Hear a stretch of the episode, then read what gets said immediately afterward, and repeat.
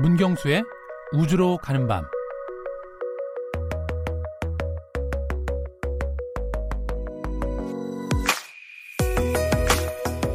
떠나요 둘이서 모든 걸 훌훌 버리고 본격적인 여름 휴가 시즌입니다. 자, 여러분들은 이번 여름 어디로 떠나시나요? 푸른 바다, 시원한 계곡, 어딜 가나 폼나게 쓸 수 있는 우주 상식이 있습니다. 노래 잘하시는데요. 저는 시원한 바다로 떠나보고 싶은데 바다는 우주와 어떤 관련이 있을까요? 네, 휴가지와 상관없이 하루의 반은 바로 우주로 가는 밤입니다. 자, 몇 가지 개념만 알아두시면 가족 연인에게 우주 좀 안다고 뽐낼 수 있습니다.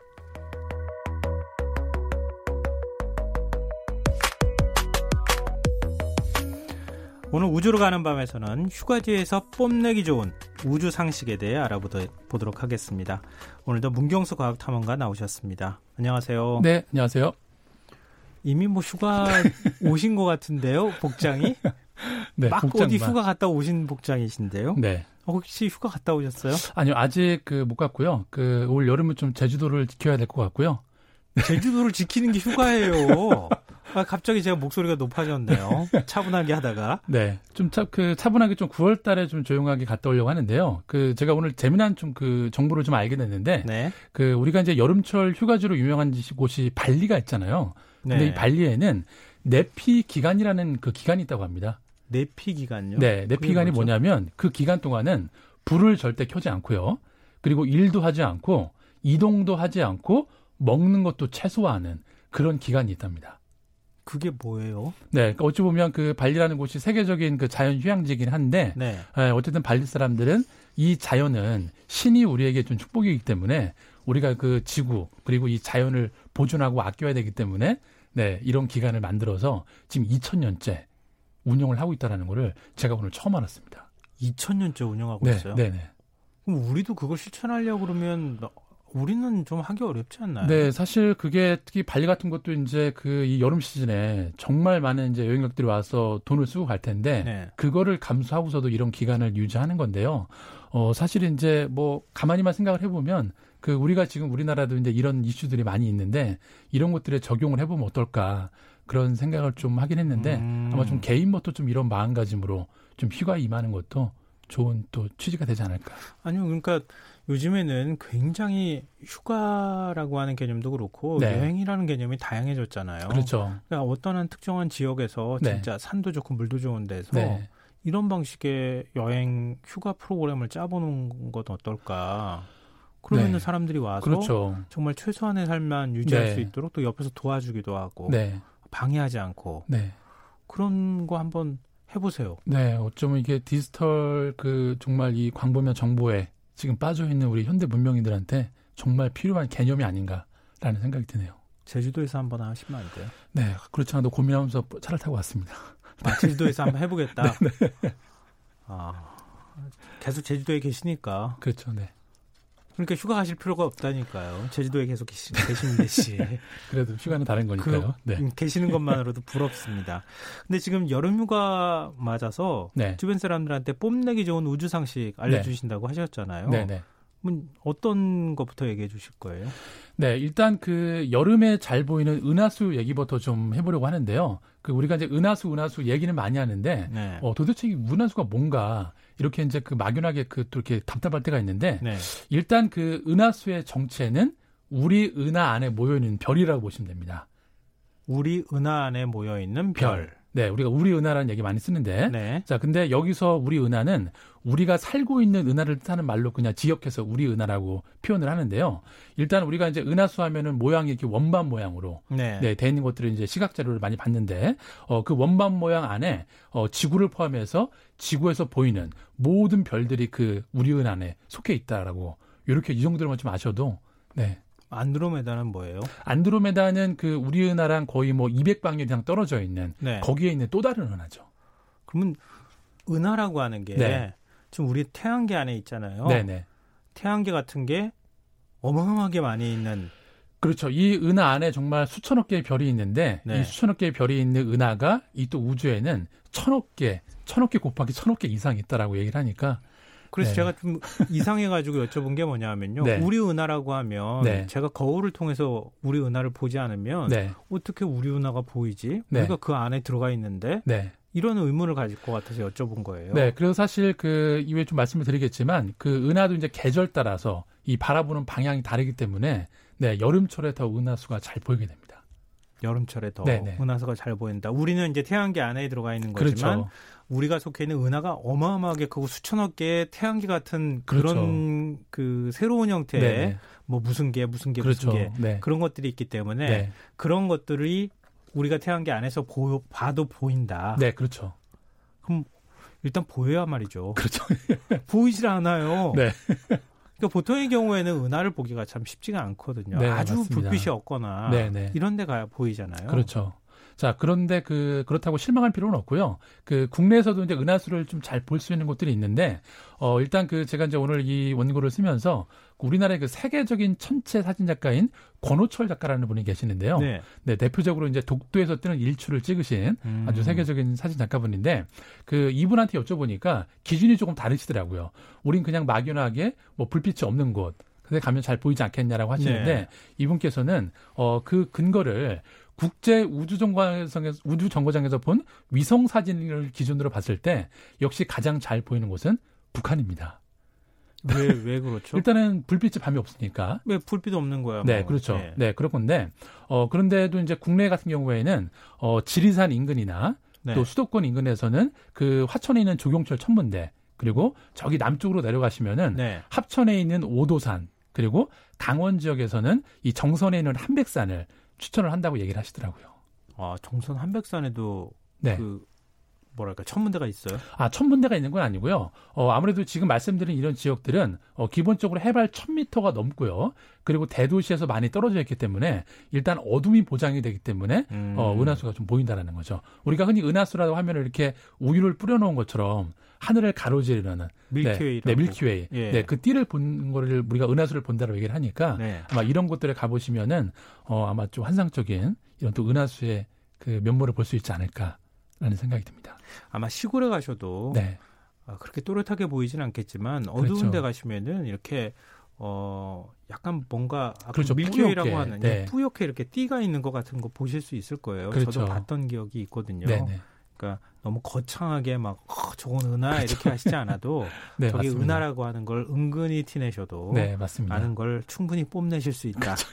네.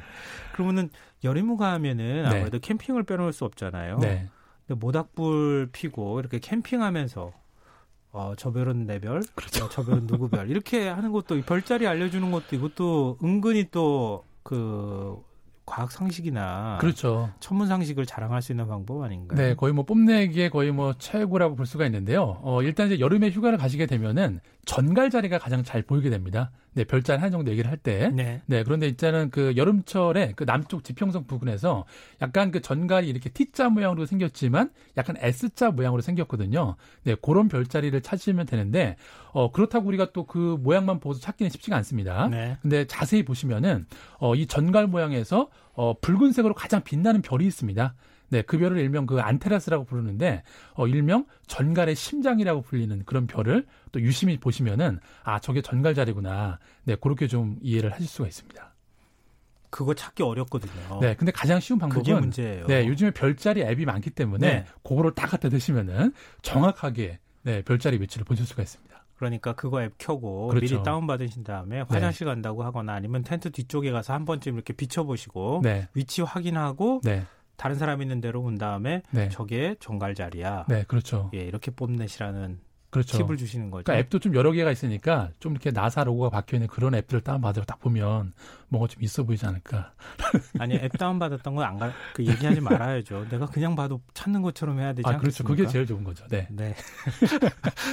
왜, 왜 우리가 흥분하면서 얘기를 하고 있는지 네, 모르겠네요. 제가 너무 꼼수만 알려드린 거 아닌가 싶네요. 아주 꼼사 아니에요. 별자리 그 확인하는 거참 어렵거든요. 그렇죠. 네. 그러니까 북두 칠성은 금방 알 수 있지만 정갈 자리나 뭐 이런 거 좀 쉽지 않습니다. 네, 오늘은. 맞습니다. 네. 어 그리고 계절에 따라서 별이 다 움직이거나 잘 네. 안 보이잖아요. 그렇죠. 그래서 그 계절 따라서 볼 수 있는 별자들이 많이 달라지는데요. 어, 그 이유는 뭐냐면 일단 지구가 태양 주위를 한 바퀴 도는데 365일이 걸리기 때문입니다. 자, 자, 그래서 여름에는 전갈자리, 겨울에는 오리온자리처럼 이렇게 계절에 따라서 관찰할 수 있는 별들이 달라지는 건데요. 네. 어, 그 이유는 이렇게 보시면 됩니다. 어, 계절을 떠나서 어, 태양 쪽에 있는 별들은 태양이 밝기 때문에 잘 보이지 않습니다. 음. 네, 그래서 즉 태양의 반대편에 있는 별이 잘 보이는 원리 때문에 네. 이렇게 계절별로 잘 보이는 별자리가 나눠져 있다라고 보시면 되고요. 네. 어 그리고 재미난 사실은 뭐냐면 어 이런 원리 때문에 우리가 보통 생일에 태어난 별자리는 그 생일 당시에는 볼 수가 없습니다.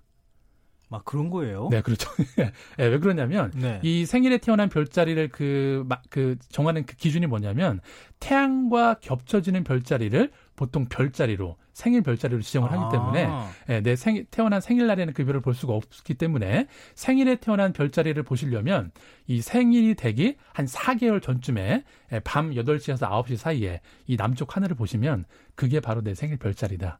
그렇게 이 4개월 전요? 그렇죠. 네. 4개월 전에? 네네. 밤 한 8시나 9시쯤에 네. 네, 남쪽 하늘을 보시게 되면 아, 남쪽 하늘. 네, 거기가 내 생일 별자리다. 그렇게 이해하시면 됩니다. 어, 이거 상식으 로 알아두시면 되게 좋겠네요. 네, 그렇죠. 네. 네. 사람들한테 퀴즈 내도 좋을 것 같고요. 네. 어, 근데 별마다 색깔이 좀 다르게 보이는 것은 뭐예요? 붉은색으로 보이는 것들도 있고. 그렇죠. 붉은색, 약간 뭐 흰색, 네, 파란색으로 네, 이제 미묘한 차이가 있는데 그 이유는 뭐냐면 이 별이 색깔이 다른 이유는 그 별의 표면 온도가 다르기 때문입니다. 음. 네. 그래서 색의 차이에 따라서 이 온도의 차이가 난다고 보면 되시는데요. 근데 우리가 색깔적으로만 보면 아무래도 붉은 별이 빨가니까 네. 이게 더 온도가 뜨겁다라고 생각을 하는데 어, 정반대입니다. 예, 붉은색보다 파란색이 온도가 더 높다라고 보시면 되고요. 어, 그래서 이제 별은 나이가 먹을수록 이 온도가 낮아지기 때문에 어, 점점 붉은색으로 변하는 겁니다. 음. 네, 그래서 이제 예를 들면 어, 일단은 그 가장 그 밝은 별이 시리우스라는 별인데요. 시리우스. 시리우스. 네, 네, 시리우스라는 그 겨울철 별자리인데 어, 요 별의 표면 온도는 만도가 넘고요. 만도요? 네, 만도가 넘습니다. 네, 태양보다 더 뜨겁습니다. 오. 네, 그리고 어, 가장 대표적인 붉은 별이 바로 아까 전갈의 심장이었던 네. 안테라스라는 별인데 음. 이 별은 표면 온도가 약 3,500도 정도 된다라고 이렇게 얘기를 해주시면 되고요. 아, 네, 네, 그리고 이제 또 하나 여기서 조금 더 뽐을 내시려면은 사실 화성이 붉게 보이잖아요. 네. 근데 그 화성은 그 온도가 낮기 때문에 붉게 보이는 게 아니라 네. 이 표면 색깔이 예, 원래 그 흙으로 돼 예, 산화철로 돼 있기 때문에 아, 예. 그래서 붉은색을 내고 있다. 이렇게 덤으로 얘기를 해 주시면은 아 이게 그냥 대충 아는 게 아니고 좀 뭔가 공부를 했구나 음. 이렇게 할 수가 있는 거죠. 이렇게 별자리 얘기하면서 그렇죠. 저기 종갈자리, 저 네. 심장, 네. 저 빨간색, 온도. 어, 왜 빨간색인 줄 알아? 뭐 그렇죠. 뭐 이렇게 네. 알겠습니다. 근데 지금 별도 좋지만 네. 만약에 사랑하는 연인과 간다. 그러면 네. 달이 훨씬 크게 보이잖아요. 그렇죠. 압도적으로 다가오죠. 그 달을 보고 뭔가 이렇게 자랑할 만한 건 없을까요? 네, 일단 그 가장 기본적인 게 그 지구와 달의 관계를 먼저 이해하는 게 되게 중요할 것 같은데요. 네. 어, 예를 들면 그 조수간만의 차가 이 달의 인력 때문에 일어나는 대표적인 음, 현상입니다. 네. 자, 그래서 달의 인력에 따라서 바닷물의 높이가 뭐 높아지거나 낮아지거나 하는 거를 볼 수가 있는데요. 어, 그런데 여기서 조금 더 뽐내시려면은 어, 그 특히 이제 태양과 달이 일직선이 되는 사기나 이 네. 보름달이 될 때는 이 달의 인력 차이가 더 커지기 때문에 네. 수위가 더 높이 올라갑니다. 음. 그래서 이제 이런 지식을 얘기해 주시면 네, 좋을 것 같고요. 그리고 이제 이런 얘기만 하면 또 재미가 없으니까 네. 약간 좀 그런 이야기적인 얘기를 추가로 말씀을 드리면은 어, 재미로 알아두시면 좋을, 좋을 게 어, 세계적으로 보면 보름달이 뜰 때 범죄가 일어날 확률이 높아진다. 아우 이거. 네. 그리고 또 늑대 인간 얘기도 있죠. 예, 예, 예. 네. 근데 그런 것들은 어 사실 그 우연인지 모르겠지만 전 세계 곳곳에 그런 비슷한 이야기가 많이 돌고 있거든요. 음. 네. 그래서 이제 한 그 연구팀들이 요거의 연관성을 좀 조사를 해 봤는데 네. 어 아무런 영향이 없더라고. 아무런 영향이 네, 없어요. 밝혀졌다고 합니다. 네. 데이터를 가지고 해보니까. 어. 왠지 이렇게 보름달 뜨고 그러면은 그렇죠. 사람이 이렇게 막 설레고 네. 뭔가 이렇게 잠재돼 있는 욕망 같은 게 막 나올 것 같고 그런데 그런 거하고 상관없다는 거죠. 그렇죠, 네. 음, 그럼 달에 토끼는 사나요? 그렇죠. 그게 또 제일 궁금한 얘기인데. 그게 사실 중국에 네. 음, 중국 신화에서 시작됐다는 얘기는 저도 네 맞습니다. 네, 네. 네. 일단 그 달 이야기를 간단히 말씀드리면은 어, 지역별로 이제 다른 이야기가 전해지는데요. 어, 일단 이런 거를 전문 용어로 달 연상 효과라고 합니다. 음. 네, 각자 바라보는 거에 따라서 자기가 알고 있는 지식의 또 그런 범위 내에서 네. 다르게 표현한다라는 건데요. 일단 그 달 토끼처럼 보이는 부분은 어, 토끼가 아니고 그 달에 마그마가 굳어져서 만들어진 그런 지형이라고 보시면 됩니다. 음, 네. 자, 그런데 이제 나라마다 달리 보이는데요. 어, 우리나라나 이렇게 중국 그 아시아 계통에서는 어, 토끼에 빗대서 얘기를 많이 하지만 어, 중국에서는 또 바다에 사는 이 개라고 많이 표현도 하기도 하고요. 네. 네, 그리고 미국에서는 당나귀로 부릅니다. 당나귀요? 네, 모양이 그렇게 생겼다라는 거죠. 그리고 또, 또 특이한 걸로는 호주에서는 이 달에 있는 그 지형을 화상 자국이라고 또 얘기를 하고요. 음. 네, 심지어 캐나다에서는 그 환한 개구리가 붙어 있다라는 얘기로 예, 전설로 내려오고 있다고 합니다. 그래도 뭐 떡방아 찍거나 그런 건 아니죠. 그렇죠. 뭐 당나귀가 움직이거나 네, 그런 건 그렇죠. 아니고 그냥 네. 당나귀처럼 보인다 그렇죠. 이런 보인다라는 얘기고. 얘기죠. 네. 그럼 떡방아를 찍거나 뭐 이렇게 하는 그런 거는 없는 거네요. 그런 거는 일단 우리나라에서는 뭐 오랫동안 그런 얘기가 전해지고 있는데 근데 그거 사실은 왜 제가 얘기 저도 좀 자랑하려고요. 네. 떡방아가 아니라 불로초라고 합니다. 불로초 아, 네. 그럴 수 있겠네요. 뭐 이렇게 자랑을 또 깨알 자랑을 감사합니다. 요즘 체험형 과학관 휴가를 사캉스라고 얘기한다는데 이게 네. 어떤 의미에서 어, 붙여진 우리가 거예요? 이제 요즘에 호텔에서 그 바캉스를 보내는 거를 호캉스라는 표현을 많이 쓰는데요. 음, 네. 예, 약간 과학관이나 그런 곳에서 보내는 거를 아. 사캉스라고 네, 신조가 만들어진 건데요. 어, 일단 8월 달이니까 대표적인 걸 하나 소개해 드리면은 어, 서울에 가까운 그 과천 과학관에 가시면은 네. 그 매달 마지막 주 토요일 날 달밤 과학 파티라는 게 열립니다. 음. 네, 그래갖고 이제 어떤 과학에 대한 재미난 그 강연도 이야기를 하고 네. 또 private하게 그 깜깜한 그 박물관 과학관 안에서 투어도 할 수가 있고요. 그리고 무엇보다 이게 성인을 대상으로 하기 때문에 간단한 와인과 finger food를 즐기면서 그 어둑한 과학관에서 어, 경험을 할 수 있다라는 거. 이것도 관심 가지면 좋으실 것 같습니다. 또 예약하려면 굉장히 어려운 거 아닌가요? 어, 그런데 어쨌든 그 과천과학관 사이트에 들어가시면은 공지가 돼 있으니까요. 또 이번 달에 안 되시면은 또 다음 달에도. 근데 아직 말, 알고 계신 분들이 많지 않기 때문에 제가 오늘 특별히 꿀팁으로 알려드리는 겁니다. 아, 빨리 지금 가가지고 그렇죠. 신청 지금 빨리 검색을 하시면 알겠습니다. 오늘은 이제 쭉 휴가철 뽐낼 수 있는 네. 우주에 대한 얘기 해주셨는데요. 네. 어떤 곡을 선곡해 오셨습니까? 네, 오늘은 그 김동률 씨의 출발이라는 노래를 선곡을 했는데요. 네. 아마 그 휴가 시작의 설레임을 가장 잘 표현한 노래가 아닐까라는 생각이 들어서 이 곡을 선곡했습니다. 네, 좀 이따 들어보겠습니다. 진정한 여행은 새로운 풍경을 보는 게 아니라 새로운 눈을 가지는 데 있다라고 마르셀 프루스트가 말했습니다. 지금까지 우주로 가는 밤 문경수 과학탐험가와 함께했습니다. 고맙습니다. 네. 오늘 모바일 상품권 당첨자는 홈페이지 공지사항에서 확인하실 수 있도록 올려두겠습니다. 끝곡 김동률의 출발 들으시고요. 전 내일 다시 찾아뵙겠습니다. 지금까지 시사평론가 김성환이었습니다. 고맙습니다.